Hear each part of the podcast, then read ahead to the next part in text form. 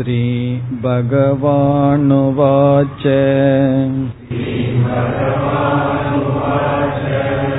அபயம் சத்வ சம்சுத்திஹி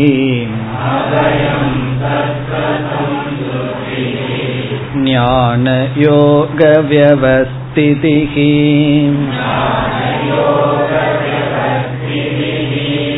தானம் தமஸ்ச யக்ஞஸ்ச.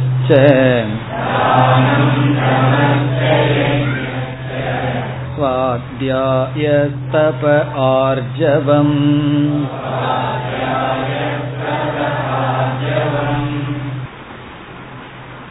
தெய்வீ சம்பத் என்ற தலைப்பில் பகவான் நற்பண்புகளை எல்லாம் கூறிக்கொண்டு வருகின்றார்.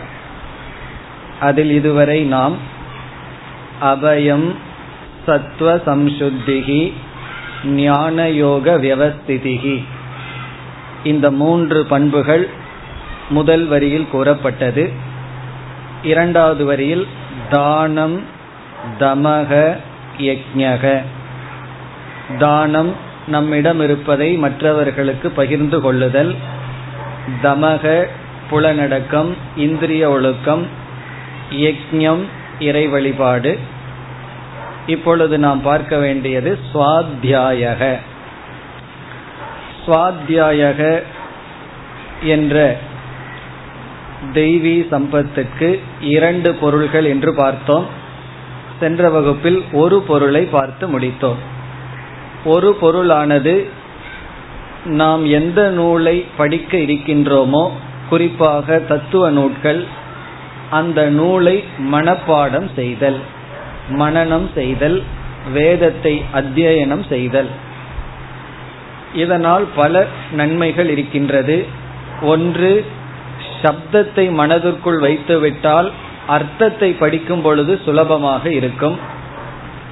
இரண்டாவது, மனப்பாடம் செய்தல் என்பது மன ஒருமுகப்பாட்டுக்கு ஒரு உகந்த சாதனம், ஒரு விதமான உயர்ந்த தியானம் மனப்பாடம் செய்தல் என்பது. பிறகு வேதம் அல்லது ரிஷிகள் கூறிய நூல்களை எல்லாம் மனப்பாடம் செய்யும் பொழுது அவர்களுடைய உபதேசத்தை நாம் மனதில் வைக்கின்றோம். அதனால் நமக்கு புண்ணிய பலன் கிடைக்கின்றது. அது மட்டுமல்ல, மனதில் பாராயணம் செய்ய, பிரார்த்தனை செய்ய, மனப்பாடம் செய்து வைப்பது நமக்கு பலனாக பிரயோஜனமாக இருக்கும். வயதான காலத்திலும் நாம் புதிதாக ஒன்றையும் படிக்க முடியாது. ஏதாவது ஸ்லோகங்கள் பாடல்கள் மனதிற்குள் இருந்தால் அதை நாம் கொண்டு வந்து நாம் அதனுடைய அர்த்தத்தை பார்க்க அல்லது பிரார்த்தனையாக அதை நாம் இறைவனிடம் செலுத்த மனப்பாடம் நமக்கு பயன்படும்.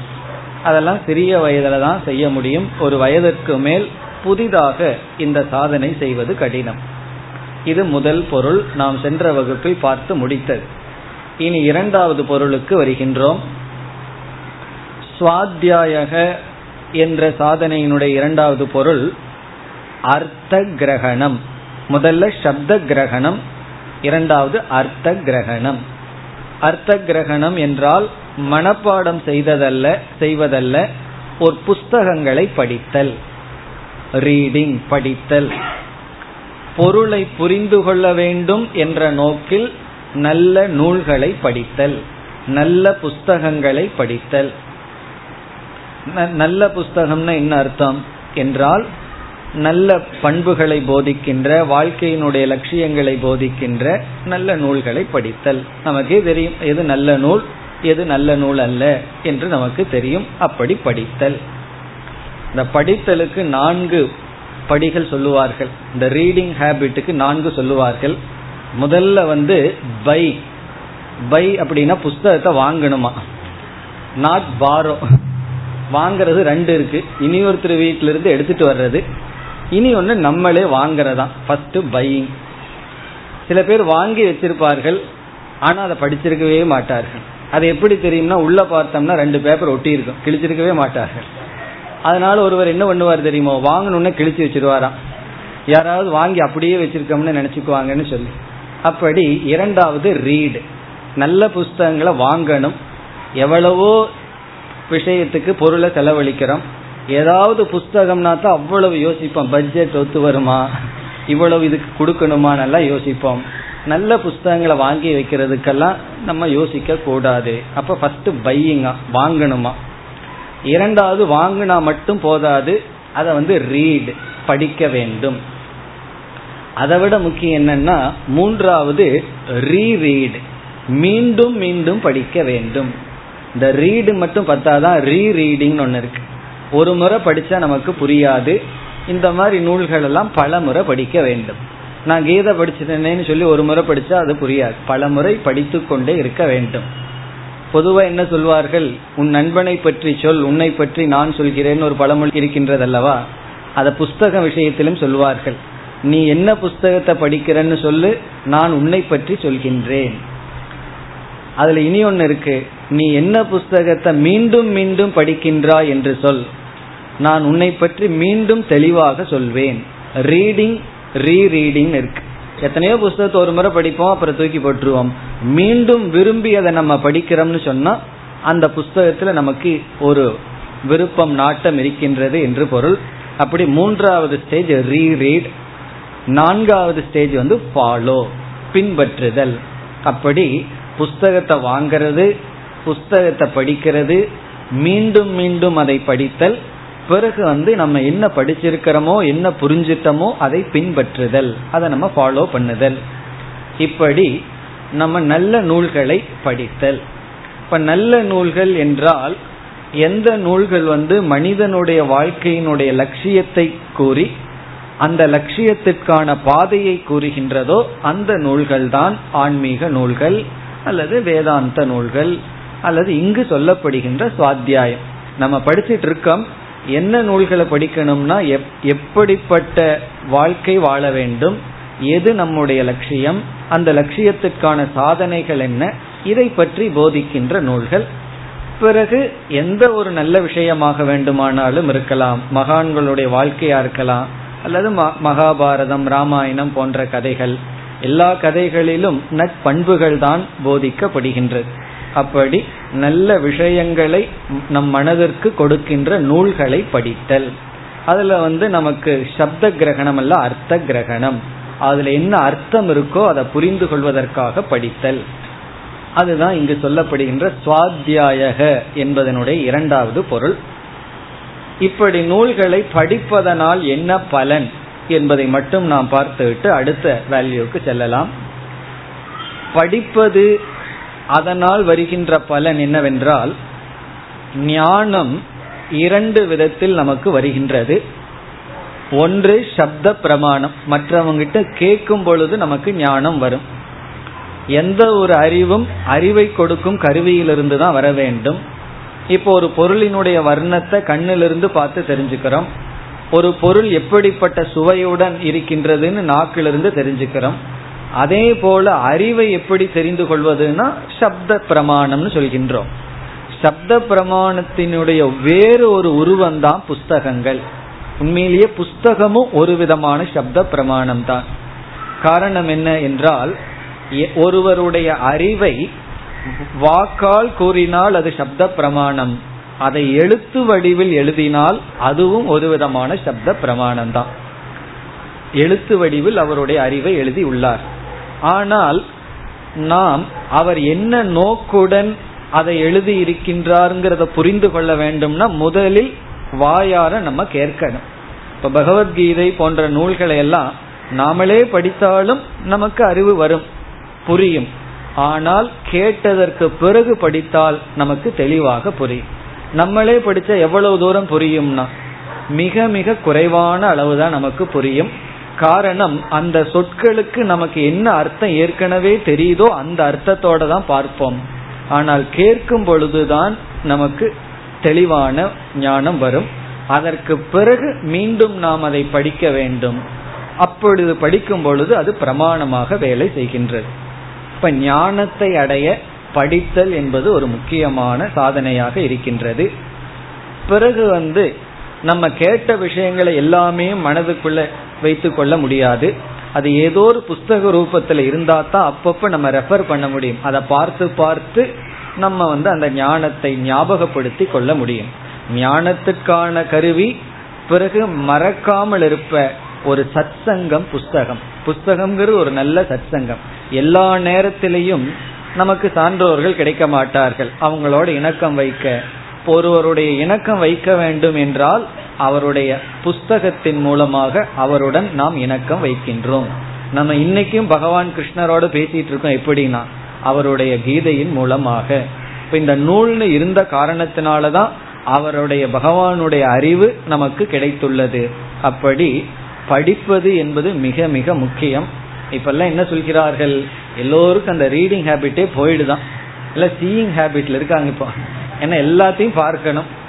அந்த காலத்துல எல்லாம் ஒரு இருபது முப்பது வருஷத்துக்கு முன்னாடி இந்த மேகசின் வார பத்திரிக்கை வந்த உடனே இந்த தொடர்கதைன்னு ஒன்று வந்துதான். அதனால அந்த காலத்துல சினிமா பார்த்தா அந்த டாபிக் தான் இருக்கும். இந்த தொடர்கதைக்கு எல்லாம் அடிமையா இருப்பார்கள். அடுத்த வாரம் எப்போ வரும் எப்போ வரும் இப்போ எப்படி ரீப்ளேஸ் ஆயிருக்கு தெரியுமா? சீரியல். அந்த தொடர்கதை வந்து இப்போ சீரியலாக இருக்கு.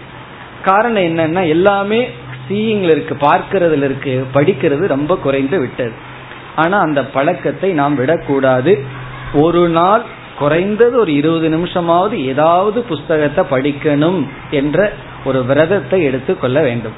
படிக்காம ஒரு நாள் போகக்கூடாது. அட்லீஸ்ட் ஒரு அஞ்சு நிமிஷமாவது, ரொம்ப பிஸியா இருக்குன்னு சொன்னாலும் கூட ஏதோ ஒன்றை தொடர்ந்து அதே புஸ்தகத்தை தொடர்ந்து முடிக்கிற வரைக்கும் ஒரு நாள் ஐந்து நிமிடமாவது நான் படிப்பேங்கிற அந்த படிக்கிற ஹேபிட், அதை நாம் வளர்த்தி கொள்ள வேண்டும். அது மிக மிக முக்கியம். அந்த படிக்கிற ஹேபிட் வந்து நமக்கு ஒரு சத்சங்கத்தை போல. அப்படி சுவாத்தியாயக என்கின்ற ஏழாவதாக இங்கு கூறப்பட்ட பண்புக்கு நல்ல நூல்களை மனப்பாடம் செய்தல், அந்த நூல்களினுடைய பொருளை படித்தல், தொடர்ந்து படித்து கொண்டு இருத்தல்.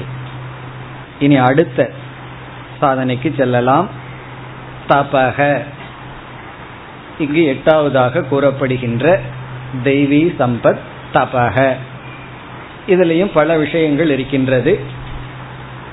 தபக என்ற சொல்லுக்கு பொருள் உருக்குதல். தபதி என்றால் உருக்குதல். உருக்குதல்னு சொன்ன என்ன? நம்ம வந்து தங்க பிஸ்கட்டை போய் கொடுத்தோம்னா அவர்கள் என்ன செய்கிறார்கள், அதை உருக்கி நகைகளாக மாற்றுகின்றார்கள். அதான் அந்த மெல்டிங், உருக்குதல், உருமாற்றுதல். தபகன உருமாற்றுதல், உருக்குதல். இங்க நம்ம எதை உருக்கிறோம், எதையை உருமாற்றுகின்றோம் என்றால் நம்மை நாம் உருக்குதல். ஊனுனை உருக்கி உள்ளொளி பெருக்கின்னெல்லாம் பாடியுள்ளார்கள். இந்த ஊனை வந்து உருக்கி உள்ளொளி பெருக்கி, அப்படி உருக்குதல்ங்கிறதா தபகங்கிற சொல்லினுடைய அர்த்தம். இலக்கணப்படி தபஸ் தபதி என்றால் எரித்தல், உருக்குதல், மெல்ட், அப்படியே ஓடி போறது, உருகி விடுதல். பகவான் வந்து நம்மை உருக சொல்றாரா என்றால் அது தபகங்கிறதுனுடைய அர்த்தம். இனி நம்ம இதனுடைய விஸ்தாரமான விளக்கத்துக்கு செல்லலாம். இப்ப பக்திங்கிற சொல் இருக்கின்றது. அதே போல சத்துவசுத்தி என்ற சொல்லெல்லாம் இருக்கின்றது. நம்ம ஏற்கனவே பார்த்தோம். சத்துவசுத்தினா மன தூய்மை.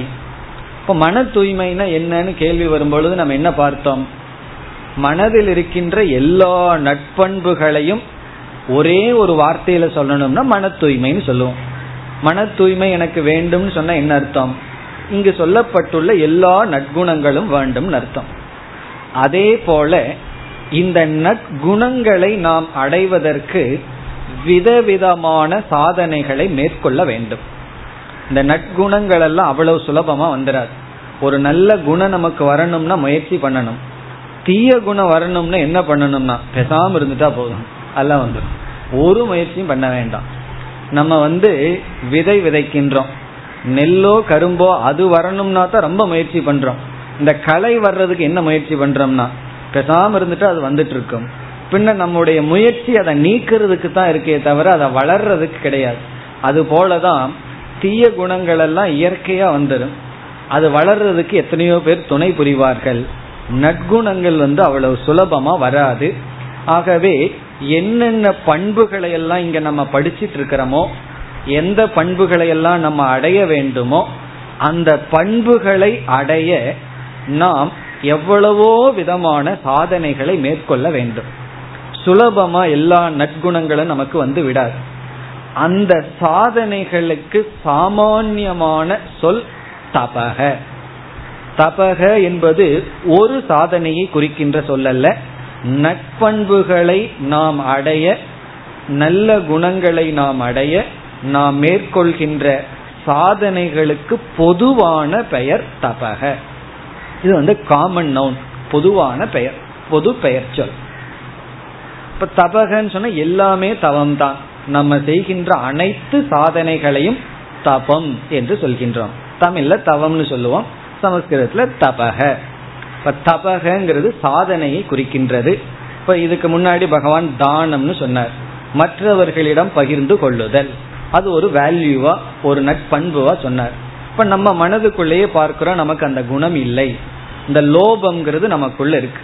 அப்ப நம்ம என்ன செய்கின்றோம், இந்த குணத்தை நீக்கிறதுக்கு ஏதோ ஒரு சாதனையை செய்யறோம், அந்த சாதனைக்கு தபக.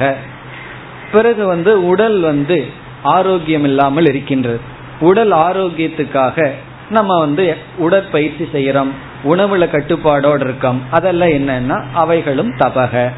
அப்படி நாம ஏதாவது ஒரு நட்பண்புகளை உடல் உள்ள ஆரோக்கியத்தை அடைய நாம் செய்க மேற்கொள்கின்ற அனைத்து சாதனைக்கும் பொதுவான பெயர் தபக. இப்ப நம்ம ஒருத்தர் வீட்டுக்கு போறோம், என்ன பண்ணிட்டு இருந்தீங்கன்னு கேட்டா நான் தவம் பண்ணிட்டு இருந்தேன்னு சொல்றாருன்னு வச்சுக்குவோம். அவர் என்ன வேணாலும் பண்ணிட்டு இருந்திருக்கலாம், கீதை படிச்சுட்டு இருக்கலாம், அல்லது அன்னைக்கு மௌனமா இருக்கலாம். மௌனமா இருந்தா தவம் பண்ணிட்டு இருக்குன்னு சொல்ல மாட்டார், எழுதி காமிப்பார். அப்புறம் வேற ஏதாவது பண்ணிட்டு இருக்கலாம், அல்லது அன்னைக்கு விரதம் இருக்கலாம், தியானம் செய்து கொண்டிருக்கலாம். எந்த சாதனையில் ஈடுபட்டு இருந்தாலும் அந்த சாதனையினுடைய குறிக்கோள் நட்பண்புகள், நட்பண்புகளை அடைய வேண்டும் இருந்தா அந்த சாதனையை நம்ம தபக என்று சொல்கின்றோம். இப்ப தபக என்பது சாதனைகள், நாம் மேற்கொள்கின்ற அனைத்து சாதனைகளும், அனைத்து சாதனைகளுக்கும் பொதுவான பெயர் தபக. இந்த தவம் என்ன செய்கின்றது அல்லது இந்த சாதனைகள் என்ன செய்கின்றது என்றால், நம்முடைய மனதிற்கென்று ஒரு உருவம் இருக்கின்றது, கண்ணுக்கு தெரியாத உருவம். உருவம்னா பர்சனாலிட்டி அல்லது கேரக்டர். நம்ம சொல்லுவோம் அவருடைய குணம் இப்படித்தான், அவர் இப்படித்தான் இருப்பார் அப்படின்னு நம்ம வந்து அளந்து வச்சிருக்கோம். எப்படி ஸ்தூல உடல் ஒவ்வொருவருக்கும் ஒவ்வொரு உடல் வாக்கு இருக்கோ, அதே போல ஒவ்வொருவருக்கும் ஒவ்வொரு விதமான மனம் இருக்கு. அந்த மனதை நம்ம தெரிஞ்சுட்டு தான் அந்தந்த ஆட்கள் கிட்ட அந்தந்த விதத்துல நம்ம அப்ரோச் பண்ணுவோம். அவர்கிட்ட இப்படித்தான் நடந்துக்கணும், ஏன்னா அவருடைய குணநலன் இப்படிப்பட்டது, அவருக்கு இந்தந்த நற்குணங்கள் இருக்கின்றது, இந்தந்த பலகீனங்கள் இருக்குன்னு ஒவ்வொரு மைண்டுக்கும் ஒவ்வொரு மைண்டு ஒவ்வொரு விதத்துல இறுகி இருக்கு, அது ஒரு பர்சனாலிட்டியா இருக்கும்.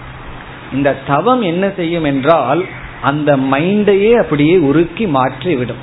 நம்மையே மாற்றுதல் தவங்கிற சாதனையினாலதான். தவங்கிறது எல்லா சாதனைகளும் எதற்கு என்றால் நம்மையே மாற்றுதல். எப்படிப்பட்ட நம்மை மாற்றுதல்னா, பொறாமைப்படுகின்ற நம்மை மாற்றுதல், கோபப்படுகின்ற நம்மை மாற்றுதல், பிறகு வந்து மன்னிக்காத தன்மையை உடைய நம்மை மாற்றுதல். இந்த மாதிரி நமக்கு எத்தனையோ தீய குணங்கள் இருக்கு, அந்த குணங்களை எல்லாம் உருக்கி உருமாற்றுதல், நம்மையே மாற்றுகின்ற சாதனைக்கு தான் தவம் என்று பெயர். இப்ப நாம எந்த ஒரு சாதனை மேற்கொண்டாலும் அந்த சாதனை நம்மை மாற்றுகின்றது. இந்த நம்மை மாற்றுவது அவ்வளவு சுலபம் அல்ல. எப்படி என்றால், இப்போ ஒருவருக்கு உடல் இருக்கின்றது, அவருக்கு டாக்டர் சொல்றாரு நீங்க அறுபது கிலோ தான் இருக்கலாம்னு சொல்றாரு. ஆனா அவர் இருக்கிறதோ முப்பது தான் அதிகம், முப்பது கிலோ எக்ஸ்ட்ரா இருக்காருன்னு வச்சுக்கோமே. அறுபது சொல்லியிருக்கார், நான் பாதி வேணா அதிகமா இருக்கேன். இப்போ தொண்ணூறுல இருந்து அறுபதுக்கு கொண்டு வரணும். இது என்னன்னா சாதாரண தவத்துல நடக்காது, பெரிய தவம் பண்ணி ஆகணும். அப்போ பெரிய நம்ம தவம் பண்ணோம்னா என்ன சொல்லுவோம், அங்கேயும் கூட ஃபேட் பேர்ன் ஆகணும்னு சொல்லுவோம். இதே தவம் தான், அங்க எரியணும், கொழுப்புச்சதெல்லாம் கொஞ்சம் எரியணும்னு சொல்லுவார்கள். அப்படி அந்த எரித்து நம்ம என்ன பண்றோம், அறுபதுக்கு கொண்டு வர்றோம். அப்ப என்ன ஆகுதுன்னா நம்மளுடைய உடல் பர்சனாலிட்டிய மாறி இருக்கு. இந்த உடல் பர்சனாலிட்டிக்கு எவ்வளவு கஷ்டப்படணுமோ அதை விட நூறு மடங்கு கஷ்டப்பட்டா தான் இன்டர்னல் பர்சனாலிட்டி மாறும். நமக்கு உள்ள ஏதாவது சில குணங்கள் பழக்கங்கள் இருந்தால் அதை மாற்றி அமைக்கணும்னா ஸ்தூல உடலை மாற்றி அமைக்கிறதுக்கு எவ்வளவு கஷ்டப்படணும். அது ஸ்தூலமா இருக்கிறதுனால கொஞ்சம் சுலபம்தான், ஆனா சூக்ஷ்மமா இருக்கிறது மிக மிக கடினம். அவ்வளவு முயற்சி செய்தாதான் நம்முடைய மனம் மாற்றத்தை அடையும். அதனால நம்ம பார்க்கலாம், முன்ன இருந்ததுக்கு நீ மாறிட்டேன்னு சில பேர் சொல்லுவார்கள். அப்படி சொல்ற மாதிரி நம்ம நடந்துக்கணும். சாஸ்திரம் எல்லாம் படிச்சு சாதனை எல்லாம் பண்ணும் பொழுது நாமளும் உணரணும், மற்றவங்களும் உணரணும். ஆனா வேற விதத்துல உணரக்கூடாது. ஆப்போசிட்டா போயிடலாம், முன்னொரு மாதிரி இருந்தா இப்போ ஒரு மாதிரி ஆயிட்ட, நல்ல நல்ல விதத்துல நம்ம மாறணும். அப்படி நம்மை மாற்றுகின்ற சாதனை தான் தவம். ஸ்தூல சரீரத்துக்கு ஆரோக்கியத்தை கொடுக்கறதுக்கு செய்யறதும் தவம் தான். அதுல இருந்து ஆரம்பிக்கணும், ஸ்தூல சரீரத்திலிருந்து தான் ஆரம்பிக்கணும். பிறகு சூக்ஷ்ம சரீரம், நம்முடைய மனம், பிறகு அறிவு. இப்படி எல்லா விதத்திலும் நம்மையே நாம் உருமாற்றுகின்ற சாதனைகளுக்கு பொதுவான பெயர் தவம். இப்போ எது தவம்னா எல்லாமே தவம் தான். நாம செய்கின்ற அனைத்து சாதனைகளும் தவம். அந்த சாதனைகளினால நமக்கு கிடைப்பதெல்லாம் நட்பண்புகள். அந்த பண்புகளினுடைய துணை கொண்டு விசாரத்தை மேற்கொள்ளும் பொழுது எது உண்மை என்கின்ற அறிவு நமக்கு கிடைக்கும். இது தவத்தினுடைய சாமான்யமான லட்சணம். தவம் என்பது நாம் மேற்கொள்கின்ற அனைத்து சாதனை. இதுக்கு பல விதமான லட்சணங்கள் இருக்கின்றது. ஒரு சில இலக்கணங்களை எல்லாம் இப்பொழுது நாம் பார்க்கலாம். அதாவது நம்மை ஏன் நாம் மாற்ற வேண்டும் என்றால், இப்ப நமக்கு எதிராக யாராவது ஒருவர் நம்மை நாசப்படுத்தி கொண்டிருக்கிறார்கள் வச்சுக்குவோமே, நமக்கு அப்பாற்பட்டு யாராவது நம்மை வந்து அழித்து கொண்டிருந்தால் நம்ம என்ன செய்யணும்? அவர்களை நம்ம அழிக்கணும். ஆனா சில சமயங்கள்ல நம்மையே நாம் அழித்து கொண்டிருக்கின்றோம் வச்சுக்குவோமே, அப்ப நம்ம யாரை அழிக்கிறது? நம்மைய மற்றவர்கள் வந்து அழித்து கொண்டிருந்தாலோ அல்லது கஷ்டத்தை கொடுத்துட்டு இருந்தாலோ அவங்களை அழிச்சிடலாம். நம்மையே நாம் அழிச்சிட்டு இருந்தா நம்ம என்ன பண்றதுன்னா, இப்ப யாராவது வந்து ஆசிட்ட கையிலயோ தலையிலயோ நம்ம மீது விட்டா அவங்கள வந்து நம்ம அப்படி வராம பார்த்துக்கலாம். இந்த வயிற்றுலயே அதிகமா ஆசிட் ஊறிட்டு இருந்ததுன்னு வச்சுக்கோமே, அதுக்குத்தான் அல்சர்னு சொல்றோம். இப்ப இந்த அல்சர் என்ன செய்யுதுன்னா, நமக்குள் இருக்கிற சிஸ்டம் நம்மையே அது அழிக்கின்றது. அப்போ நமக்கே நாம் வஞ்சனை செய்து கொண்டு இருக்கின்றோம். தாய்மானவர் பாடுவார், நம்மை போல வஞ்சகர்கள் யாராவது இருக்காங்களா, உண்டோ நம்மை போல வஞ்சர், நம்மைய நம்மளே ஏமாற்றி கொண்டு இருக்கின்றோம். அப்போ இந்த நிலையில் என்ன ஆகுதுன்னா, வெளியே இருப்பவர்கள் யாரும் வந்து நம்மை அழிப்பதில்லை, நாமே நமக்கு அழிவை தேடிக்கொண்டு இருக்கின்றோம். அப்ப என்ன செய்யறதுன்னா, நம்ம வயிற்று அழிச்சிடுறதா? ஏன்னா அதுல ஆசிட் அதிகமா வந்துட்டு இருக்கு, அதனால வந்து வயிற்றையே இல்லாம பண்ணிருந்தா முடியாது. அதுதான் இந்த தவம்னு சொல்றது. இந்த தவத்தினுடைய தேவை, நாம் நம்மையே அழித்து கொண்டு இருக்கின்றோம் மோக வசப்பட்டு, குரோத வசப்பட்டு, லோப வசப்பட்டு. இதனால யார நம்ம அழிச்சுக்கிறோம்னா, நாம நம்மையே அழிச்சிட்டு இருக்கோம். இந்த ஆசுரி சம்பத்துன்னு பார்க்க போறோம், அசுரர்களுடைய குணங்கள் அதெல்லாம் நமக்குள் இருக்கும் பொழுது நாம் நம்மையே அழித்து கொண்டிருக்கின்றோம். அப்ப என்ன செய்கின்றோம்னா, நம்மை அழித்து கொண்டிருக்கின்ற குணங்களை அழித்தல் தபக. என்னென்ன குணங்கள் நமக்கு நாமே அல்லது நம்மையே அது அழித்து கொண்டிருக்கின்றதோ அதை நீக்குவதற்கு மேற்கொள்கின்ற சாதனைக்கு தபம் என்று பெயர். இப்ப எதெல்லாம் நமக்கே நம்ம பகைவர்களா இருந்து நம்மையே நாம் அழித்து கொள்கின்றோமோ அதை அழிப்பதுதான் தபக. அது ஒரு லட்சணம். பிறகு இந்த தபகங்கிறதுக்கு பல விதமான விளக்கங்கள், லட்சணங்கள் இருக்கின்றது. வள்ளுவர் ஒரு அழகான லட்சணம் சொல்றார், ஒரு தலைப்பே வச்சிருக்கார் திருவள்ளுவர், தபகங்கிற தவம்னு சொல்லி. அதுல வந்து அந்த தவத்தினுடைய உரு, தவத்தினுடைய லட்சணம் சொல்றார். எது தவம் என்று இப்ப வந்து ஒரு குறிப்பிட்ட சாதனைய தவம்னு சொல்லி சொல்றார். அவர் சொல்வது, உற்ற நோய் நோன்றல், பிறகு வந்து உயிருக்கு உருக்கண் செய்யாமை அற்றே தவத்துக்கு உரு. தவத்துக்கு உருனா தவத்தினுடைய லட்சணம் என்ன? ரெண்டே ரெண்டு சொல்றார், அதுல எல்லாமே அடங்குகின்றது. ஒன்று வந்து உற்ற நோய் நோன்றல், நமக்கு வர்ற கஷ்டத்தை சகித்து கொள்ளுதல், நமக்கு வர்ற கஷ்டங்களை எல்லாம் ஏற்று கொள்ளுதலாம். நமக்கு என்ன கஷ்டம் வந்தாலும் அந்த கஷ்டத்தை எல்லாம் பொறுத்து கொள்ளுதல். அது வந்து ஒரு பங்கு, தவத்தினுடைய ஒரு சைடு. உற்ற நோய் நோன்றல்னா நமக்கு வர்ற கஷ்டங்களை எல்லாம் பொறுத்து கொள்ளுதல். இதை கேட்ட உடனே நமக்கு என்ன செய்ய தோணும்?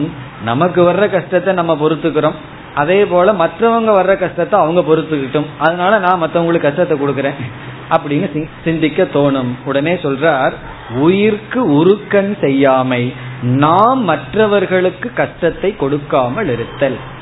மற்றவர்கள் கொடுக்கின்ற கஷ்டத்தை சகித்து கொள்ளுதல், நாம் மற்றவர்களுக்கு துன்பத்தை கொடுக்காமல் இருத்தல், அதுதான் தவம் அப்படின்னு தவத்துக்கு லட்சணம் சொல்றார். இப்ப தவம் என்றால் மற்றவர்களுக்கு நாம் இன்னலை கொடுக்காமல், துயரத்தை கொடுக்காமல், மற்றவர்கள் கொடுக்கின்ற துயரத்தை நாம் பொறுத்து கொள்ளுதல், சகித்து கொள்ளுதல், அதுதான் மேலான தவம். தவத்துக்கு அவர் கொடுக்கின்ற லட்சணம் அதுதான் தவம்னே சொல்றார். தவம்னு சொன்னா கஷ்டத்தை பொறுத்துக்கிறது, கஷ்டத்தை கொடுக்காம இருக்கிறது. இப்ப என்ன பண்ணிட்டு இருக்க தெரியுமா, ஜஸ்ட் ஆப்போசிட். மற்றவங்களுக்கு கஷ்டத்தை கொடுத்துட்டு நம்ம கஷ்டத்தை பொறுத்துக்காம இருக்கோம், அது அப்படியே மாறணும்னு சொல்றார். அதுதான் தவம். இப்ப தவம்னு சொன்னா கஷ்டத்தை எடுத்து கொள்ளுதல்.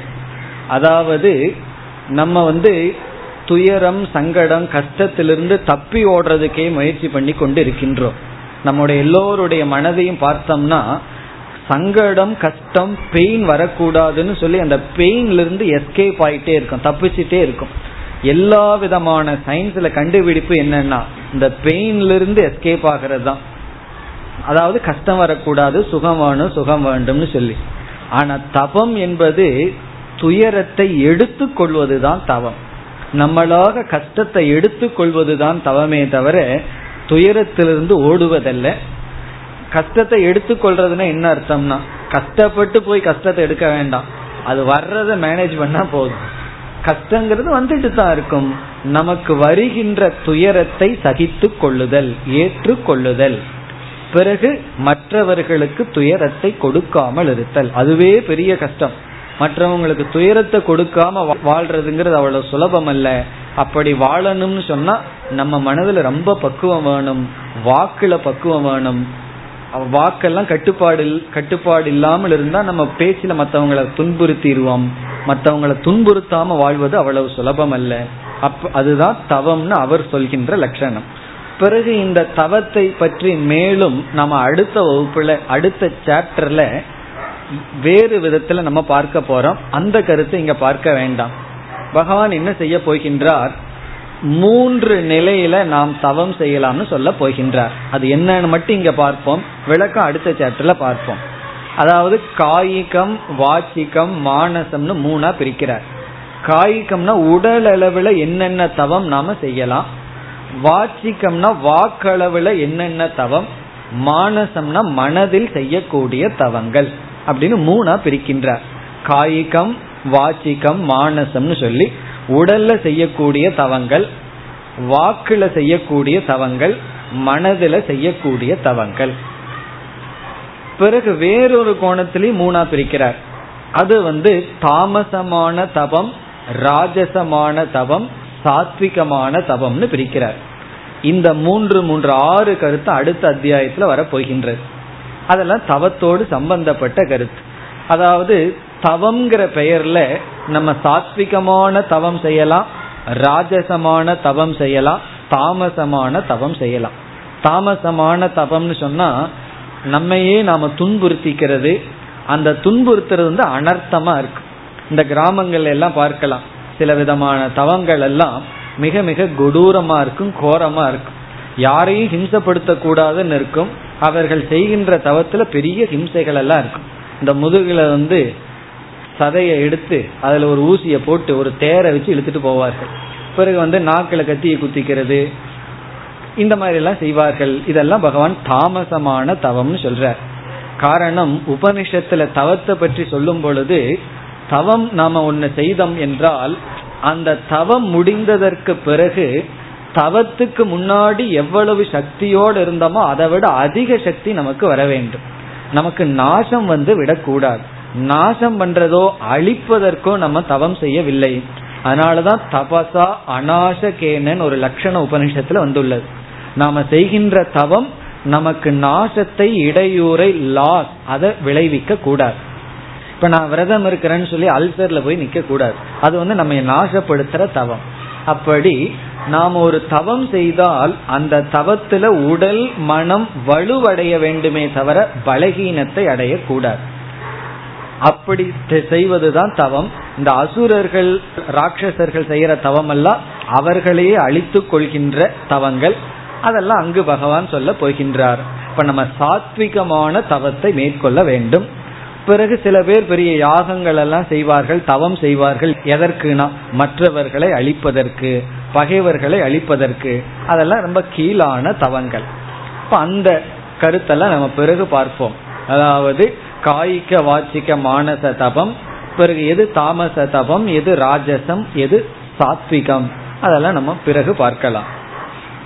பிறகு அடுத்து இங்கு நம்ம பார்க்கின்ற கருத்து இன்னொரு லட்சணமும் சொல்றார் தபம் என்பதற்கு. அது வந்து என்னவென்றால் தபம் செய்வார் தம் கர்மம் செய்வார். இது ஒரு அழகான லட்சணம். தபம் செய்வார் தம் கர்மம் செய்வார். யார் தபம் செய்கிறார்கள் என்றால் யார் அவர்களுடைய கடமையை செய்கிறார்களோ அவர்கள் தவத்தை செய்கிறார்கள். மிக எளிமையான மிக அழகான லட்சணம் இதுதான். எது தவம்னா, நான் தவம் பண்ணணுமேனா நீ என்ன செய்யணுமோ அதை செய்ய, அதுதான் தவம். இதுல இருந்து என்ன தெரியுதுன்னா என்ன செய்யணுமோ அதை விட்டுட்டு மீறிய செய்து கொண்டிருக்கிறார்கள். அதனால அப்படி இல்லாம நம்மளுடைய கடமை என்ன, நாம என்ன செய்யணுமோ அதை செய்வது தவம். எல்லாருக்கும் தவம் செய்யணும்னு ஆசை வரலாம். இப்ப எப்படி செய்யறது, என்ன செய்யணும்னா அதுக்கு இங்க லட்சணம் கொடுத்துட்டார். அதனால இப்ப நம்ம வந்து நான்கு நிலையில் இருக்கிற தவத்தை இப்பொழுது பார்க்கலாம்.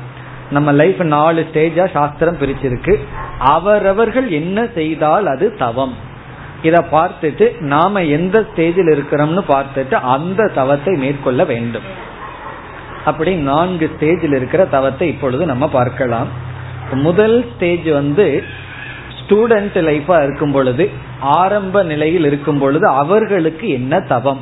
இப்ப பிரம்மச்சரி ஆசிரமத்தில் இருக்கும் பொழுது அவர்களுக்கு என்ன தவம், எதை செஞ்சா அது அவர்களுக்கு தவமாகின்றது என்றால் அது மிக சுலபமானது. ரெண்டே வேலை தான், ரெண்டே சாதனை தான். ஒன்று இதற்கு முன் நம்ம பார்த்த சாதனை ஸ்வாத்தியாயம், இனி ஒன்று வந்து எளிமை. நம்ம வந்து ஸ்டூடெண்டா இருக்கிற ஸ்டேஜில் நம்ம செய்கின்ற தவம், பிரம்மச்சரிய ஆசிரமத்தில் செய்கின்ற தவம் வந்து ஒன்று படித்தல், இனி ஒன்று எளிமையாக இருத்தல். அதாவது போகத்துக்கு செல்லாமல் இருத்தல். நம்ம வந்து போக வாழ்க்கைக்குள்ள போயிட்டோம்னா படிப்பு ஏறாது. சில பேர் வந்து இந்த பிஹெச்டி எல்லாம் படிக்கும்போது ரொம்ப ஏஜ் ஆயிரும், அதனால கல்யாணம் பண்ணிட்டு படிக்கலான்னு படிப்பாரு. அவ்வளோதான், கல்யாணம் பண்ணினதுக்கு அப்புறம் புதிய புதிய கடமைகள் எல்லாம் வந்துடும், மைண்டு டைவ டைவர்ஷன் ஆயிரும். அதற்கு முன்னாடி படித்த அளவு காலம் அவர்களுக்கு கிடைக்காது. இப்போ அந்தந்த ஸ்டேஜில் அந்தந்த சாதனையை செய்வதற்கு சுலபம். அப்போ வந்து ஸ்டூடெண்ட் ஏஜில் என்ன தவம்னா படித்தலும் எளிமையாக இருத்தலும். எளிமையாக இருத்தல்னா உணவு மற்றதில் எல்லாம். அதனாலதான் ஹாஸ்டல்ல எல்லாம் நம்ம கொண்டு போய் சின்ன வயதில் விட்டு இருந்தா அங்கெல்லாம் சாப்பாடு ஒழுங்கா இருக்காது, இருக்கவும் கூடாது. அப்படி இருந்ததுன்னு வச்சுக்குவோமே ஒழுங்கா படிக்க மாட்டோம். அந்த காலத்துல எவ்வளவு காலம் ஒருவன் வேத அத்தியாயனம் செய்யலாங்கிறதுக்கு ஒரு டெஸ்ட் இருக்குமா. ஒருவன் வந்து சிறு வயதுல வேத குரு குலத்துக்கு போறானா, அப்படி எல்லாம் படித்து கொண்டிருக்கின்றார்கள் ஒரு குரு குலத்துல. ஒருவர் வந்து எட்டு வருஷம் ஒன்பது வருஷம் படிச்சுட்டார். ஒரு நாள் திடீர்னு குரு கிட்ட வந்து அந்த சிஷ்யன் சொன்னானா, இன்னைக்கு வந்து மதிய உணவுல விளக்கெண்ண வாசம் வந்தது அப்படின்னு சொன்னானா. உடனே குரு சொன்னாரா, உன்னோட படிப்பு இதோட முடிஞ்சது, நீ நாளையிலிருந்து ஊருக்கு போன்ட்டார. காரணம் என்னன்னா இவ்வளவு நாள் கொஞ்சம் விளக்கெண்ணையை விட்டுட்டு தான் இருந்தோம், ஆனா உனக்கு இன்னைக்கு தான் தெரிஞ்சிருக்கு. அப்படின்னு என்னன்னா உன்னுடைய கவனம் சாப்பாட்டுக்கு போயிடுது, இனி படிப்பு போதும் அப்படின்னு முடிவு பண்ணிட்டாராம். அப்படி உணவுல கவனம் போயிடுது, மற்ற போகத்துல கவனம் போயிடுதுன்னா அறிவை அறிவுல நமக்கு கருத்தை செலுத்த முடியாது. அது வந்து மாணவர்களுடைய தவம். அடுத்தது வந்து கிரகஸ்த ஆசிரமத்தில் இருக்கின்ற தவம். இதையும் நம்ம பதினெட்டாவது அத்தியாயத்துல விளக்கமா பார்க்க போறோம். இங்கு இதனுடைய சுருக்கம்தான். இல்லறத்தில் இருப்பவர்களுக்கு பகவான் மூன்று சாதனையை கொடுக்கின்றார். அதை செய்தா அது அவர்களுடைய தவமா. ஒன்று யஜ்ஞம், இனி ஒன்று தானம், மூன்றாவது எகைன் தபம். யஜ்ஞ தான தப கர்ம, இந்த ரெண்டுல மூணையுமே நம்ம பார்த்துட்டோம். யஜ்ஞம் என்றால் இதற்கு முன்னாடி நம்ம பார்த்ததுதான், பஞ்சமகா யஜ்ஞங்கள் எல்லாம் நம்ம பார்த்தோம், இறை வழிபாடு.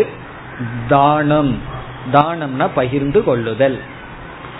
அதாவது இல்லறத்தில் இருப்பவர்களுக்கு சாஸ்திரம் வந்து ஒரு கடமையாகவே சொல்லுது, பொருளை ஈட்ட வேண்டும். இல்லறத்தில் இருந்துட்டு பணம் சம்பாதிக்காம இருக்கிறது அதர்மம். காரணம் என்னன்னா அந்த தர்மம் வந்து நம்ம பொருளை சேகரிச்சுன்னு பாதுகாக்கணும், அது நம்முடைய தர்மம். சன்னியாசாசிரமத்துல போயிட்டு பணம் சம்பாதிச்சிருந்தா அது அதர்மம், இல்லறத்துல இருந்துட்டு பணம் சம்பாதிக்காம இருந்தா அது தப்பு. அப்படி இருக்கு ஆசிரமங்கள். அதுல வந்து இப்ப என்ன ஆயிருக்குன்னா எல்லாம் மாறி இருக்கு சில இடங்கள்லாம். இப்ப வந்து இல்லறத்துல ஒருவர் இருக்கிறார்கள், சாஸ்திரம் வந்து பணத்தை சம்பாதிக்கணும், உன்னுடைய ஸ்டாண்டர்ட் ஆஃப் லைஃபை கொஞ்சம் உயர்த்திக்கணும்னு சொல்லுது. அவர்கள் வந்து முழு மூச்சா கடமையை செய்கிறார்கள், வியாபாரமோ வேலையோ ஏதோ செய்கிறார்கள். இப்ப என்ன ஆகும்னா பணத்தை பார்த்து வர வர நம்ம எரியாம லோபம்ங்கிற புத்தி வந்துடும். இந்த ஸ்கூல்ல காலேஜ்ல படிக்கும் போது அப்பா அம்மா பணத்தை வாங்கி செலவு பண்றோம், ஃப்ரெண்ட்ஸுகளுக்குள்ள எல்லாம் ஜாலியா பண்ணிட்டு இருப்போம். அதே ஆள் வந்து அவன் சம்பாரிச்சதுக்கு அப்புறம் பார்த்தீங்கன்னா செலவு பண்ண மாட்டார்கள், காரணம் தான் சம்பாதிக்கிறோம் அல்லவா. அப்ப அந்த லோப புத்தி வந்துடும். இந்த பணம் இனியொருவர்கிட்ட இருந்து வாங்கினோம்னா மனசுல வந்து மனசு வந்து எப்படி இருக்கும்னா நல்லா விரிஞ்சு இருக்கும். நம்மளே சம்பாரிச்சு அந்த பணத்தை பார்த்தோம்னா கொடுக்கறதுக்கு மனசு வராது. இது இயற்கையா வர்ற ஒரு தோஷம். அப்ப வந்து பகவான் வந்து சொல்லியிருக்கார், சாஸ்திரம் என்ன சொல்லுது, பணத்தை சம்பாதிக்கணும்னு சாஸ்திரம் சொல்லுது. பிறகு அதனுடைய சைடு எஃபெக்ட் என்னன்னா லோபம். அந்த சைடு எஃபெக்ட் நீக்கிறது தான் தானம். இப்ப இந்த தானம்ங்கிறது என்ன என்றால் நம்ம சம்பாதிச்ச பொருளை, நம்ம உழைப்பை நாம் மற்றவர்களுக்கு பகிர்ந்து கொள்ளுதல். பணம் மட்டுமல்ல, நம்ம அறிவை பகிர்ந்து கொள்ளலாம், அல்லது வந்து நம்ம கிட்ட இருக்கிற காலம், நம்மிடம் இருக்கின்ற அன்பு, எல்லாத்தையும் மற்றவர்களுக்கு எந்த எதிர்பார்ப்பும் இல்லாமல் பகிர்ந்து கொள்ளுதல். இது வந்து கிரகஸ்தாசிரமத்தில் இருப்பவர்களுக்கு அதிகமாக தேவைப்படுகின்றது. காரணம் என்னன்னா எல்லாத்தையும் கொடுத்துட்டா அப்ப எனக்கு என்ன, என்னுடைய குழந்தைகள் இருக்காங்க, எங்க வீடு இருக்குன்னு சொல்லி எப்படி கொடுப்பது என்கிற புத்தி வரும். ஊராம்புள்ளைய ஊட்டி வளர்த்தா தாம்புள்ள தானே வளர்னு வேற சொல்லி வச்சிருக்கார்கள். அது ஊட்டி வளர்த்திருந்தா தான் தெரியும் தாம்புள்ள தானே வளர்றதுங்கிறது. இது வந்து முற்றிலும் ஒரு உண்மையான கருத்து, பெரியவர்கள் வந்து அனுபவத்துல கண்ட கருத்து. அதனால வந்து தாம்புள்ள வளரட்டுமேன்னு ஊட்டினா வளராது. அந்த மாதிரி நம்ம ஏமாற்ற முடியாது. நம்ம பகிர்ந்து கொண்டால் நமக்கு நல்லது, அந்த லோபத்திலிருந்து விடுதலை அடைவோம். நம்மளாக சம்பாரிச்சு பணத்தை பார்த்தோம்னா அந்த பணத்தை பகிர்ந்துக்கிறதுக்கு மனசு வராது. ஏன்னா நம்முடைய உழைப்பல்லவா, அந்த உழைப்பை தியாகம் செய்வதுதான் தானம். அது இல்லறத்தில் இருப்பவர்களுக்கு முக்கியமான சாதனை. பிறகு அடுத்தது வந்து தபகங்கிறது இல்லறத்தில் இருப்பவர்களுடைய தபம். இந்த இடத்துல என்ன சொல்லப்படுதுன்னா, இல்லறத்தில் இருக்கும் பொழுது தபகங்கிறது ஒரு பார்ட் டைம் ஜாப் போல, ஃபுல் டைம் கிடையாது. அதாவது எப்பாவது ஒரு நாள் விரதம் இருக்கிறது, எல்லா நாளும் விரதம் அல்ல, எப்பாவது ஒரு நாள் மௌனமா இருக்கிறது, எப்பாவது ஒரு நாள் சுவைங்கிறத துரத்தல், இப்படிப்பட்ட சாதனைகளை கொஞ்சம் கொஞ்சமா அபியாசம் வந்து இல்லறத்தில் இருக்கும் போதே பண்ணி வைக்கிறோம். இந்திரியங்கள் எல்லாம் நல்லா இருக்கும் பொழுதே எதை வேணாலும் சாப்பிடலாங்கிற ஸ்டேஜிலேயே அந்த ஸ்வீட்டை எல்லாம் ஒரு நாள் நிறுத்தி பழகிறது. ஏன்னா ஒரு ஸ்டேஜில் வந்து டாக்டர் ஸ்வீட் பக்கமே போகக்கூடாதுன்னு சொல்லுவார். அது ஒரு டைம் வர போகுது. பிறகு வந்து கார சாரமா உப்பெல்லாம் போட்டு சாப்பிட்டு பழகிட்டு இருப்போம். ஒரு நாள் உப்பை குறைச்சிக்கங்கன்னு சொல்ல போறார், ஒரு நாள் வந்து இந்த எண்ணெய் பதார்த்தம் எல்லாம் வேண்டான்னு சொல்ல போறார். அப்போ திடீர்னு அதை விட்டுட்டு நம்மளால இருக்க முடியாது. அது ஒரு பெரிய அந்த வித்ட்ராவல் சிம்டம்னு சொல்லி அதை பைத்தியமே முடிச்சிடும். அதனால என்னன்னா ஆரோக்கியமா இருக்கிற சமயத்திலேயே நம்ம வந்து விட்டு விட்டு பழகுதல், அதுதான் இங்க தவம்னு சொல்லப்படுது. பார்ட் டைம் ஜாப் எதுனா தவம் இல்லறத்தில் இருப்பவர்களுக்கு. நம்ம சுற்றி எந்த போக பொருள்கள் இருந்தாலும் இருந்த போதிலும் கூட அதை அவ்வப்பொழுது அதிலிருந்து விலகி இருத்தல். முழுமையாக விலகி இருத்தல் அல்ல, தற்காலிகமாக விலகி இருத்தல், போகங்களிலிருந்து விலகி இருத்தல், நாம எந்த விதமான இந்திரியங்களுக்கும் அடிமையாகாமல் இருத்தல். இப்போ இனிமேல் வந்து புதிய தவம் எல்லாம் சொல்லணும். அந்த காலத்துல வந்து வேதத்துல எத்தனையோ தவம் சொல்லி வச்சார்கள். இப்ப இந்த காலத்துக்கு தகுந்த மாதிரி தவம் சொல்லணும். என்னன்னா வாரத்துல ஒரு நாள் டிவி பாக்கிறது இல்ல, பெரிய தவம் அப்படி சொல்லி வைக்க வேண்டியது இருக்கு. இன்னைக்கு ஒரு நாள் டிவி பாக்கிறது இல்லை அப்படின்னு சொன்னா இந்த காலத்துல கலியுகத்துல செய்யற பெரிய தவம். அந்த காலத்துல வந்து பஞ்சாக்கினி தவம்னு சொல்லுவார்கள், அஞ்சு விதமான அக்னியா. எப்படின்னு சொன்னா சுற்றியும் நெருப்பை மூட்டிட்டு அதுல நடுவுல நின்று வெயில நிக்கணும். இப்ப நாலு பக்கம் நெருப்பு, மேலையும் நெருப்பான். அந்த தவம் என்னன்னா வீட்டுக்குள்ள டிவி பார்க்காம இருக்கிறது அந்த தவம். அதை விட அது கடினமான தவம். அப்படி நம்ம எந்த பொருளை பயன்படுத்தி அடிமையா இருக்கிறோமோ அந்த பொருள் இல்லாமலும் இருந்து பழகுதல், அந்த பொருள் இல்லாமலும் அந்த மனதை அமைதியாக வைத்து பழகுதல், அதுதான் தபம். இப்ப இல்லறத்தில் இருக்கும் பொழுதே எந்தெந்த சுகங்களை எல்லாம் அனுபவிக்கிறதுக்கு உடல்லையும் இந்திரியங்களையும் சக்தி இருக்கோ அந்த சமயத்திலேயே அவ்வப்பொழுது அதிலிருந்து விலகி இருத்தல், அதுதான் தபக. இந்த மூன்று தான் இல்லறத்தில் இருப்பவர்கள் செய்கின்ற தவம். இத மூணு செஞ்சா அது தவம், அவர்களுடைய தவம். வேற வந்து நம்ம இந்த சீரியல் ஏதாவது பார்த்துட்டு புராண கதைகள் எல்லாம் பார்த்துட்டு அந்த மாதிரி நான் போய் தவம் பண்ணணுமே வேண்டாம், இதுவே பெரிய தவம் தான். இந்த மூணு செஞ்சா நமக்கு தவம். அதாவது யஜ்ஞம், தானம், பிறகு அவ்வப்பொழுது போகங்களிலிருந்து விலகி இருத்தல். இனி அடுத்த ஸ்டேஜ், அடுத்த ஸ்டேஜுக்கு வந்தோம் அப்படின்னா ரிட்டையர்மெண்ட். வானப்பிரஸ்தாசிரமம் சொல்லியிருக்காங்க, ஆனால் பிராக்டிக்கலா என்ன தெரியுமோ, அடுத்த ஜெனரேஷன் வந்து அவங்க வளர்ந்ததற்கு பிறகு நம்ம விலகுதல், விலகி கொள்ளுதல். இவர்களுக்கு என்ன தவம் என்றால், இவர்களுக்கு ஃபுல் டைம் ஜாப் தவம் தான். இவர்களுக்கு ஒரே ஒன்று தவம். அதுலேயும் இவர்களுக்கு சொல்லப்படுகின்ற தவம் ஒரே ஒரு இடத்துல தான் இவர்களுடைய தவம். அந்த இடத்துலயே ரெண்டு இருக்கு, என்ன தெரியுமோ, நம்முடைய வாக். அந்த வாக்குல ரெண்டு, ஒன்று சாப்பிட்ற வாக்கு, இனி ஒன்று பேசுற வாக்கு, மௌனம், விரதம். இதுதான் வானப்பிரஸ்தாசிரமத்தில் இருப்பவர்களுக்கு தவம். அவங்களுடைய தவம் என்னன்னா பேசாமல் இருந்து பழகுதல். பிறகு வந்து நாக்கை கட்டுப்படுத்தி பழகுதல், சுவைக்கின்ற நாக்கை கட்டுப்படுத்தி பழகுதல். ஆகாரத்திலையும் பேச்சிலையும் முழுமையான ஒழுக்கத்தை அடைதல் அல்லது பக்குவத்தை அடைதல். அதான் ரிட்டையர்டு பீப்புள் செய்ய வேண்டிய சாதனை. ரொம்ப பேர் வந்து ரிட்டையர்ட் ஆயிட்டோம் என்ன பண்றதுன்னு கேட்பார்கள். பேசாம இருக்கிறது பழக வேண்டும். நம்ம பேசுறதுக்கு கஷ்டப்பட்டு தான் பழகி இருக்கோம், குழந்தையா இருக்கும்போது ஏதோ உளறி பழகியிருக்கோம். பேசுறதுக்கு எவ்வளவு கஷ்டப்பட்டு பழகணுமோ அதை விட எத்தனையோ மடங்கு கஷ்டப்பட்டா தான் பேசாம இருந்து பழக முடியும்.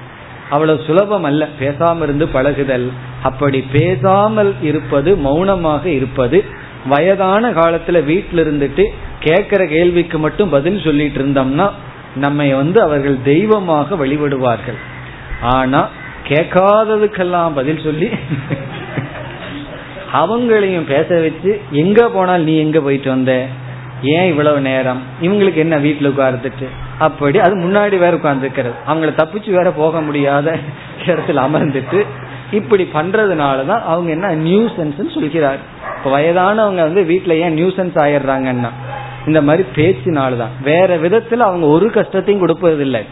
இப்பெல்லாம் வீட்டுக்கு ஒரு காவலாளி போல இருக்கார்கள். ஆனால் ஏன் அவர்களை வச்சுக்க முடியலனா ஒரே ஒன்று பேச்சு. வயதான காலத்துல எதை பண்ணணுமோ அதை மட்டும் பண்றதில்லை. காரணம் என்னன்னா இல்லறத்துல எதை பண்ணணுமோ அதை மட்டும் பண்ணல, ஸ்டூடெண்டா இருக்கும்போது எதை பண்ணணுமோ அதை மட்டும் பண்ணல. அதனால எல்லாம் ஆப்போசிட்டா வந்துட்டு இருக்கு. அப்படி வயதானவர்களுடைய தவம் என்னவென்றால் பேசாமல் இருத்தல். பிறகு உணவு கட்டுப்பாடு, அதுதான் இல்லை. வயதாக அதிகமா உள்ள போயிட்டே இருக்கு, ஏன்னா வேற என்டர்டெயின்மெண்ட் வேற இல்லை. அதுக்கு முன்னால சின்ன வயதுல எவ்வளவுதான் உள்ள போனாலும் வயிற்றுக்கு சக்தி வேற இருந்தது ஜீர்ணிக்கிறது. வயதான காலத்துல அது கிடையாது. இருந்தாலும் என்னன்னா ஆப்போசிட்டா போயிட்டு இருக்கு. அதனால வளர்ச்சி வந்து இப்படி நேரா போறது பொதுவா சைடுல வளர்ந்துட்டு இருக்கும், அது வெர்டிகல் பொதுவா ஹரிசாண்டல் க்ரோத் வந்துட்டு இருக்கு. அப்போ இதெல்லாம் என்னன்னா உடலுக்கும் மற்றவங்களுக்கும் எல்லாத்துக்கும் கஷ்டம். காரணம் என்ன, தவம் இல்லை. பிறகு கடைசியா வந்தா சந்நியாச ஆசிரமத்தினுடைய தவம். சந்நியாச ஆசிரமத்தினுடைய தவம் வந்து சமக தமக, இந்திரிய கட்டுப்பாடும் மன கட்டுப்பாடும். அது அதை விட கடினம். ஆரம்பத்தில் இருக்கிறது ரொம்ப சுலபம், அதற்கு அடுத்தது கொஞ்சம் கடினம். வானப்பிரஸ்தாசிரமத்துக்கு வந்தாவே அதை விட கஷ்டம். சந்நியாச ஆசிரமத்துக்கு போகும்போது பரமம் தபக. சங்கரர் ஒரு ஸ்லோகத்தை கோட் பண்ணுவார் அடிக்கடி. அந்த ஸ்லோகத்தினுடைய சாரம் வந்து எல்லா தவத்தை விட மிக மிக கடினமான மேலான தபம் தமக சமக. தமகன இந்திரிய கட்டுப்பாடு, எல்லா இந்திரியங்களையும் அமைதியாக வைத்தல், எல்லா இந்திரியங்கள் வழியாக போகத்தை அனுபவிக்காமல் இருத்தல். இந்த இந்திரியங்களை எல்லாம் டிரான்சாக்சனுக்கு பயன்படுத்துதல், விவகாரத்துக்கு பயன்படுத்துதல், போகத்துக்கு பயன்படுத்தாமல் இருத்தல். பிறகு சமக என்றால் மனக்கட்டுப்பாடு, மனதை அமைதியாக வைத்திருத்தல். இதெல்லாம் தவத்தினுடைய ஸ்டேஜஸ். நாம வந்து ஆரம்பத்துல படிக்கிறது, சிம்பிளா எளிமையா வாழ்றது, பிறகு பொருளை சம்பாதிக்கிறோம், உலகத்துல வாழ்றோம், நம்மளுடைய சில சம்ஸ்காரங்களை எல்லாம் நம்ம தர்ம விதத்துல வெளிப்படுத்தி கொள்கின்றோம், பிறகு கொஞ்சம் கொஞ்சமா விலகுகின்றோம், பிறகு முழுமையாக விலகி கொள்கின்றோம். இதுதான் மனிதனுடைய வாழ்க்கை அமைய வேண்டிய விதம். பெரிய அந்த காலத்துல சொன்ன அந்த சம்பிரதாயப்படி வாழ்ந்தாவே அப்படி போயிடுவோம். ஆனா என்ன ஆயிடுதுன்னு சொன்னா, அந்த பாமை மட்டும் பிடிச்சு வச்சுட்டு அந்த ஸ்பிரிட் அப்படியே நம்ம விட்டு போயிடுது. அப்படி இல்லாமல் யார் எங்கிருந்தாலும் இதன்படி வாழ்க்கை இருந்தால் அவர்களுடைய வாழ்க்கையே தவ வாழ்க்கை தான். அப்படி தபம் சொன்னா நம்ம என்ன பார்த்தோம், சாதனைன்னு பார்த்தோம். எதற்குனா நல்ல பண்புகளை அடைய சாதனை. அந்த சாதனை எந்தெந்த ஸ்டேஜில் எப்படி எந்தெந்த சாதனையை குறிப்பா பண்ணணுங்கிறது சாஸ்திரம் தெளிவாக சொல்லி இருக்கின்றது. இப்ப நாம எந்த ஸ்டேஜில் இருக்கோம், இப்ப நம்ம எந்த சாதனையை செய்ய வேண்டும், அந்த சாதனையை செய்வதுதான் தபக அல்லது இங்கு சொல்லப்படுகின்ற தவம். இனி இந்த தவத்துக்கு ஒரு மேன்மை சொல்வார்கள். தவத்துக்கு இனி ஒரு லட்சணம் இருக்கின்றது, அது வந்து சர்வார்த்த சாதகம். தவத்துக்கு சாஸ்திரம் சொல்ற இனி ஒரு லட்சணம் சர்வார்த்தம்னா, வாழ்க்கையில நீங்க எதை அடைய வேண்டுமானாலும் அதற்கு சாதனை வந்து தவம்தான். கொஞ்சம் தவம் பண்ணா நம்ம அடைஞ்சிடலாமா, நீ எது வேண்டுமானாலும் இருக்கலாம். இதுவரைக்கும் நம்ம வந்து வெறும் சித்த சுத்தி நட்பண்புகள்னு சொன்னோம், இது வந்து பொதுவான லட்சணம். நல்ல பண்புகளை அடையிறதுக்கு தான் தவம் பண்ணணுங்கிற அவசியம் கிடையாது. எதை அடைய வேண்டுமானாலும் அதை நம்ம தவத்துல சாதனை செய்யலாம், தவத்துல நம்ம சாதித்து விடலாம். சர்வார்த்த சாதகம்னா எதை அடைவதற்கும் தவம் நமக்கு துணை புரிகின்றது, சாதனையாக இருக்கின்றது. அது எப்படி என்றால், நமக்கு பணம் வேணும்னு வச்சுக்குவோமே, அதுவும் சும்மா வந்து விட சும்மாவே உட்கார்ந்துட்டு பணம் வேணும் பணம் வேணும்னு கற்பனை பண்ணிட்டு மீறினா ஒரு அஞ்சு ரூபா பத்து ரூபா கொடுத்து லாட்டரி சீட்டு வாங்கிட்டு இருந்தோம்னா வந்துருமான்னா வராது. பிறகு என்ன செய்ய வேண்டும்னா தவம் செய்ய வேண்டும். இப்போ நம்ம தவம் செய்தாதான் நமக்கு நமக்கு பொருள் எல்லாம் நமக்கு கிடைக்கும். இப்போ நம்ம போகத்தை அனுபவிக்க வேண்டும் என்றாலும் தவம் தேவை. வள்ளுவர் இனியொரு கருத்தையும் சொல்லியிருக்கார், இந்த உலகத்துல வந்து செல்வந்தர்கள் குறைவாக ஏழைகள் அதிகமாக இருக்கிறதுக்கு காரணம் என்ன? அதுக்கு அவர் பதில் சொல்றார், தவம் செய்பவர்கள் குறைவாக இருப்பதனால், தவம் செய்யாதவர்கள் அதிகமாக இருப்பதனால்னு சொல்றார். அப்போ செல்வந்தர்கள் குறைவா இருக்கிறதுக்கு காரணம் என்னன்னா தவம் செய்பவர்கள் குறைவுன்னு சொல்றார். அப்போ ஒரு செல்வம் தேவை என்றாலும் கூட நாம் தவத்தில் ஈடுபட வேண்டும். தவம்னா என்ன, ஹார்ட் ஒர்க்கு தான், அயராத உழைப்பு தான், பிறகு அறிவு பூர்வமா சரியான முயற்சி உழைப்பு. அப்படி பொருளை நம்ம அடைய வேண்டும் என்றாலும் அதற்கு தவந்தா சாதனை. தவம்னா கடின உழைப்பு, நேர்மையான உழைப்பு, அதுதான் சாதனை. உழைப்பு இல்லாம வந்து நம்ம எந்த பொருளையும் அடைய முடியாது. பிறகு பொருளை நம்ம தவத்துல அடைஞ்சிடறோம், அந்த பொருளை அனுபவிக்கிறதுக்கும் தவம் வேண்டும்னு சொல்லப்படுகின்றது. அந்த தவம் இருந்தா தான் பொருளை அனுபவிக்கவும் முடியுமா, அப்போ அதற்கும் தவம் தேவை. இப்போ ஒரு புஸ்தகம் வாங்கணும்னா பணம் தேவை, அது ஒரு ஸ்டேஜ், அதுவும் தவம் வேண்டும். அந்த புஸ்தகத்தை படிக்கணும்னாலும் தவம் வேண்டுமே, அது அடுத்த தவம். புஸ்தகத்தை சில பேர் வாங்குற அளவுக்கு தான் சித்தசுத்தி இருக்கும், நல்ல புஸ்தகம்னா வாங்கி வச்சுக்குவார்கள், ஆனா படிக்க மாட்டார்கள். அடுத்த ஸ்டேஜ் என்னன்னா அந்த புஸ்தகத்தை படிக்கணும். ஏன்னா அந்த பணம் வந்து நம்ம படிக்க வைக்காது. பணம் கொடுத்து பெட்டு வாங்கலாம், ஆனா பணம் கொடுத்து தூக்கத்தை வாங்க முடியும்னா முடியாது. அதே போல பணம் கொடுத்து புஸ்தகத்தை வாங்கலாம், அந்த பணம் வந்து புஸ்தகத்தை படிக்க வைக்காது. யாரு படிக்க வைப்பான்னா நம்முடைய தவம். இப்போ ஒரு பொருளை நம்ம அனுபவிக்க வேண்டும் என்றாலும் தவம்தான். பிறகு இனி ஒரு தவமும் இருக்கு, அந்த பொருளிலிருந்து விடுதலை அடைய வேண்டும் என்றாலும் நமக்கு தவம் தான். ஒரு பொருளை அடையிறதுக்கும் நமக்கு தவம் தேவை, அந்த பொருளை அனுபவிக்கிறதுக்கும் நமக்கு தவம் அதிகமாக தேவை. அதை விட அதிகமான தவம் இருந்தால் தான் அந்த பொருளிலிருந்து விடுதலை அடைய முடியும். அப்படி ஒரு நூலில் ஒரு ஆசிரியர் சொல்றார், பொருளை அடைய, பொருளை துய்க்க, பொருளை துறக்க தவமே சாதனைன்னு சொல்றார். ஒரு பொருளை அடையிறதுக்கும் உனக்கு தவம் தேவை, தவம் இல்லைன்னா பொருள் அடைய முடியாது. அந்த பொருளை துய்க்க, துய்க்கன்னா அதை நீ என்ஜாய் பண்ணணும்னாலும் உனக்கு தவம் வேண்டும். ஏன்னா சில பொருள் எல்லாம் வாங்கி வச்சிருப்போம், அதை நம்மையை தவிர மற்றவர்கள் பயன்படுத்தி கொண்டு இருப்பார்கள். அதை அனுபவிக்கிறதுக்கும் தவம் வேண்டும். பிறகு பெரிய தவம் என்ன தெரியுமோ, அதிலிருந்து விடுதலை அடைய, அதற்கு அடிமையாகாம அதிலிருந்து விலகி கொள்ளவும் நமக்கு தவம் தேவை. அப்படி வாழ்க்கையில எதை அடைய வேண்டும் என்றாலும் தவத்தினால் தான் அடைய முடியும். தைத்திரிய உபநிஷத்துல எல்லாம் தவத்தினுடைய பெருமை பல இடங்களில் பேசப்பட்டுள்ளது. ஆரம்பத்துல தவத்தினுடைய பெருமை பேசப்பட்டு இறுதியில வந்து தபோ பிரம்மேதி, பிரம்மனே தவந்தான், தபசா பிரம்ம விஜிக்யாசஸ்வ, அந்த தவத்தினால் பிரம்மத்தை நீ அடைவாயாக என்றெல்லாம் சொல்லி அந்த தவம் எல்லா சாத்தியத்திற்கும் தவம் தான் சாதனை. தவம்னு சொன்னாவே சாதனைன்னு தான் அர்த்தம், பொதுவான சாதனை. சாதனை இல்லாம எந்த சாத்தியத்தையும் அடைய முடியாது. பிறகு மீண்டும் இனி ஒன்று சொல்வார்கள், இப்ப எனக்கு தவம் பண்றதுக்கு ஆசையா இருக்கே, பண்ணலாமா, என்னால ஏன் தவம் பண்ண முடியவில்லை, நான் குறைவா தானே தவம் பண்றேன்னு சொன்னா, இப்ப இந்த இடத்துல ஒன்று சொல்கிறார்கள், அதுவும் வள்ளுவரே சொல்றார், தவம் தவமும் தவம் உடையார்க்கு ஆகும்னு சொல்றார். நீ தவம் பண்ணணும்னாவே உனக்கு கொஞ்சம் தவம் பண்ணணும்னு சொல்ற. அதாவது நமக்கு கொஞ்சம் தவம் இருந்தா தான் தவமே பண்ண முடியுமா? எப்படின்னு சொன்னா, பணம் இருந்தா தானே பணத்தை சம்பாதிக்க முடியும், பணமே இல்லைன்னா எப்படி பணம் சம்பாதிக்கிறது? பணத்தை வச்சு நம்ம பணத்தை சம்பாதிக்கிறோம். அதே போல தவமும் தவமுடையார்க்கு ஆகும் சொல்றார். அப்படி கொஞ்சம் தவம் இருந்தா அடுத்த தவத்தை செய்யலாம், அதை வச்சு அதற்கு அடுத்த தவத்தை செய்யலாம். அப்படி இந்த தவம் தவத்துக்கு உதவி செய்யும், பிறகு போகத்துக்கு உதவி செய்யும், நட்பண்புகளுக்கு உதவி செய்யும். இவ்விதத்துல தவம்ங்கிறது வந்து முக்கியமான ஒரு சாதனை. எல்லா சாதனைக்கும் பொதுவான பொருள் தவம். நம்ம மனதிற்குள்ள பதிய வேண்டும், தவம் இல்லாமல் எதையும் அடைய முடியாது. இல்லையே நான் ஒரு தவமும் இல்லாம இவ்வளவு செல்வத்தோட வந்திருக்கிறேன்னா, தெரிஞ்சோ தெரியாம எப்பவோ பண்ணிட்டு நீ அதனால வந்திருக்கியே தவிர, நமக்கு தெரியாமல் இருந்திருக்கலாம். ஆனால் தவத்தின் விளைவுதான் போகமாகட்டும், பிறகு மோட்சமாகட்டும், சிரேயசோ பிரேயசோ பொதுவா இருக்கிறது தவம். தவம்ங்கிறது சாதனை, கடின உழைப்பு. கடின உழைப்பு இல்லாமல் நம்மையும் மாற்ற முடியாது, போகத்திற்குள் போகவும் முடியாது. இது வந்து தவத்தை பற்றிய சாமானிய கருத்துக்கள். விசேஷமான விளக்கத்தை நம்ம அடுத்த அத்தியாயத்துல பார்க்க போறோம். ஏன்னா அடுத்த சாப்டர்ல பகவான் வந்து மூணு லெவல்ல தவத்தை சொல்லி மூணு விதமான தவத்தை சொல்ல போகின்றார்.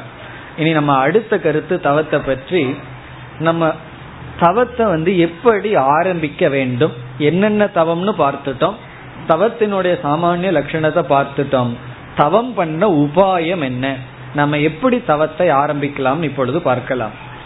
முதல் வந்து ஏற்கனவே நம்ம பார்த்தோம், தவம் செய்ய தவம் தேவைன்னு பார்த்தோம். நாம் ஒரு தவம் பண்ணணும்னா நமக்கு அந்த தவம் பண்றதுக்கான சக்தி தேவை. இப்ப வந்து விரதம் இருக்கிறங்கிற தவத்தை நம்ம எப்ப பண்ண முடியும்? அதற்கு ஒரு சக்தி தேவை. வயிறு காலியா இருந்தா பசி இருக்கும்.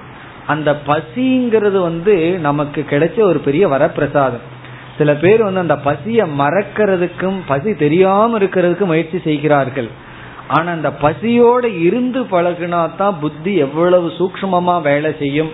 சில நுண்ணிய கருத்துக்களை எல்லாம் அந்த பசி நேரத்துலதான் நமக்கு விளங்கும். அப்போ தவசிகள் என்ன செய்கிறார்கள், அந்த பசியிலேயே தன்னை மெயின்டைன் பண்ண முயற்சி செய்கிறார்கள். அதனாலதான் நல்ல பசியா இருக்கும்போது சாப்பிட்டு முடிச்சதுக்கு அப்புறமும் அந்த பசியை அவர்கள் தொடர விரும்புகின்றார்கள். காரணம் என்ன என்றால், அந்த பசி இருக்க இருக்கத்தான், ஏற்கனவே பார்த்திருக்கவே, மத்திய பிரதேசம் காலியா இருந்தா தான் உத்தரப்பிரதேசம் வேலை செய்யும், வயிறு கொஞ்சம் காலியா இருந்தா தான் புத்தி எல்லாம் கொஞ்சம் நல்லா வேலை செய்யும். அப்படி சிந்தித்து சில நுண்ணிய கருத்தை புரிஞ்சுக்கணும்னா வயிற்றுல கொஞ்சம் காலியா இருக்கணும். இப்போ இந்த தவத்தை நம்ம எப்ப செய்ய முடியும்னா, உடல் ஆரோக்கியமா இருக்கும் போதுதான் செய்ய முடியும். அறுபது வயசு எழுபது வயசுக்கு மேல எல்லாம் செய்ய முடியாது. ஏன்னா பசியில அதிக நேரம் இருக்கிறதுக்கு உடல் ஒத்துழைப்பு தராது. அப்ப இந்த சாதனைகளை எல்லாம் ஓரளவுக்கு உடல் வலு இருக்கும் பொழுதுதான் நம்ம செய்ய முடியும். அப்ப நம்ம என்ன செஞ்சிட்டு இருக்கோம், ஆப்போசிட்டா பண்ணிட்டு இருக்கோம். பசி வந்தா விடுறதில்லை, காலையில ஒன்பது மணிக்கு சாப்பிட்றது, பிறகு பத்தரை மணிக்கு ஒரு காஃபி, பிறகு பதினோரு மணிக்கு பஜ்ஜி, பிறகு பன்னெண்டு மணிக்கு வேற ஏதாவது அப்பிடைசர், ஜூஸ் குடிக்கணும். ஏன்னா பசிக்கணுமே, பசியெல்லாம் போயாச்சு, பசியை வளர்த்து பிறகு கொஞ்சம் கொட்டி, பிறகு மூன்றரை மணிக்கு அது எப்பவும் டிஃபன் வந்துடும். இப்படியே என்ன செய்யறோம், பசி தெரியாமல் வளர்றோம். அதனாலதான் ஒரு செல்வந்தன் என்ன சொல்வார்கள் தெரியுமா, அவன் பசி தெரியாம வளர்ந்தவன் சொல்வார். அப்படின்னா முட்டாளா வளர்ந்தவன் அர்த்தம். பசியே தெரியல, வாழ்க்கையில ஒண்ணுமே அவனுக்கு அடிபடல, எந்த அறிவும் இல்லைன்னு அர்த்தம். அப்படி சில கஷ்டத்தை நம்ம வந்து தாங்கணும்னு சொன்னா அதற்கு சக்தி தேவை. அதனாலதான் தபத்தை எவ்வளவு ஏர்லியோ ஆரம்பிக்கிறோமோ அவ்வளவு நமக்கு நல்லது. எல்லாம் வயசான காலத்துல பாத்துக்கலன்னா அந்த காலத்துல யாரும் பாத்துக்க முடியாது, மற்றவங்க தான் பாத்துக்குவாங்களே தவிர நம்ம நம்ம ஒன்னும் செய்ய முடியாது. அப்படி தவத்துக்கு உபாயம் சக்திகி. சக்திகினா உடல் வலு, மனதினுடைய சக்தி. மனோவலுங்கிறது வந்து என்னவென்றால், சின்ன வயதுல எமோஷனல் இண்டிபெண்டா இருப்போம். சின்ன நம்ம ஸ்கூல் காலேஜ் படிக்கிற சமயத்துல பெற்றோர் நாடியோ இருக்க மாட்டோம், நம்ம தனியா போவோம் வருவோம். மற்றவர்களுடைய அன்புக்காகவோ மற்றவங்களுடைய ரெகக்னிஷனுக்காகவோ எங்கே இருக்க மாட்டோம். அது மனதினுடைய பலன். அப்ப தனிமையில் இருக்கிறதோ தனிமையா சுத்திட்டு இருக்கிறதோ சுலபம். வயது ஆகத்தான் அந்த ஒரு டிபெண்டன்ஸ் எல்லாம் வந்துடும். மற்றவங்க யாராவது இருக்கணும், மற்ற மனிதர்கள் கூட்டத்தில் இருக்கணுங்கிற ஒரு சார்ந்திருத்தல் எல்லாம் நமக்கு வந்து விடும். அதெல்லாம் இல்லாத ஸ்டேஜிலேயே நம்ம தவத்தை ஆரம்பிக்க வேண்டும். இப்ப தவத்துக்கு வந்து உடல் மனம் ஆரோக்கியம் ரொம்ப முக்கியம். அதனாலதான் முதல்ல வேதாந்தத்துக்குள்ள வந்தா ஃபர்ஸ்ட் நம்ம பேசுறது வந்து உடல் ஆரோக்கியம் தான். அதனாலதான் பதஞ்சலி வந்து ஆசனத்திலிருந்து ஆரம்பிக்கின்ற, ஒழுங்கா ஆசனம் எல்லாம் பண்ணி உணவை எல்லாம் ஒழுங்கா சாப்பிட்டு உடலை ஆரோக்கியமா வச்சிருக்காங்க. என்ன செஞ்சா உடல் ஆரோக்கியமா இருக்குமோ அதை செய்யணும். அதற்கு பிறகுதான் அடுத்த தவம் எல்லாம் அதற்கு பிறகு செய்ய முடியும். காரணம் என்ன சொன்னோம்? தவம் தான் தவத்துக்கு காரணம்னு சொன்னோம். உடல் சக்தி இருந்தா தான் அந்த சக்தியை கொண்டு தவம் செய்ய முடியும். பிறகு இந்த தவத்தை மேற்கொள்கின்ற அடுத்த சாதனை வந்து எது நம்மால முடியுமோ அதைத்தான் ஆரம்பிக்கணும். முடியாத தவத்தை ஆரம்பிச்சு தோல்வியை அடைய கூடாது. இப்ப எந்த தவம் நம்ம செய்ய முடியுமோ அதை ஆரம்பிக்கணும். அதற்கு மேல் இருக்கிற தவத்தை ஆரம்பிச்சோம்னா கீழே விழுந்துடும். ஒரு குழந்தை வந்து நடந்து பழகுது, படி ஏறி பழகும் போது எவ்வளவு படியை வச்சா ஏற முடியுமோ அதைத்தான் வைக்கணும். ஒரு படியை விட்டுட்டு அடுத்த படி வச்சா என்ன ஆகும்னா அது விழுந்து விடும். அப்படி நம்முடைய சக்தியை அறிந்து அதற்கு தகுந்தாற்போல் தவத்தை ஆரம்பிக்க வேண்டும். அப்படி எப்படி தவம் செய்ய வேண்டும்ங்கிற விஷயத்துல சில கருத்துக்கள் இருக்கின்றது. அடுத்த வகுப்பில் தொடரலாம். ஓம் பூர்ணமத பூர்ணமிதம் பூர்ணாத் பூர்ணமுதச்யதே பூர்ணஸ்ய பூர்ணமாதாய பூர்ணமேவாவசிஷ்யதே. ஓம் சாந்தி சாந்தி சாந்தி.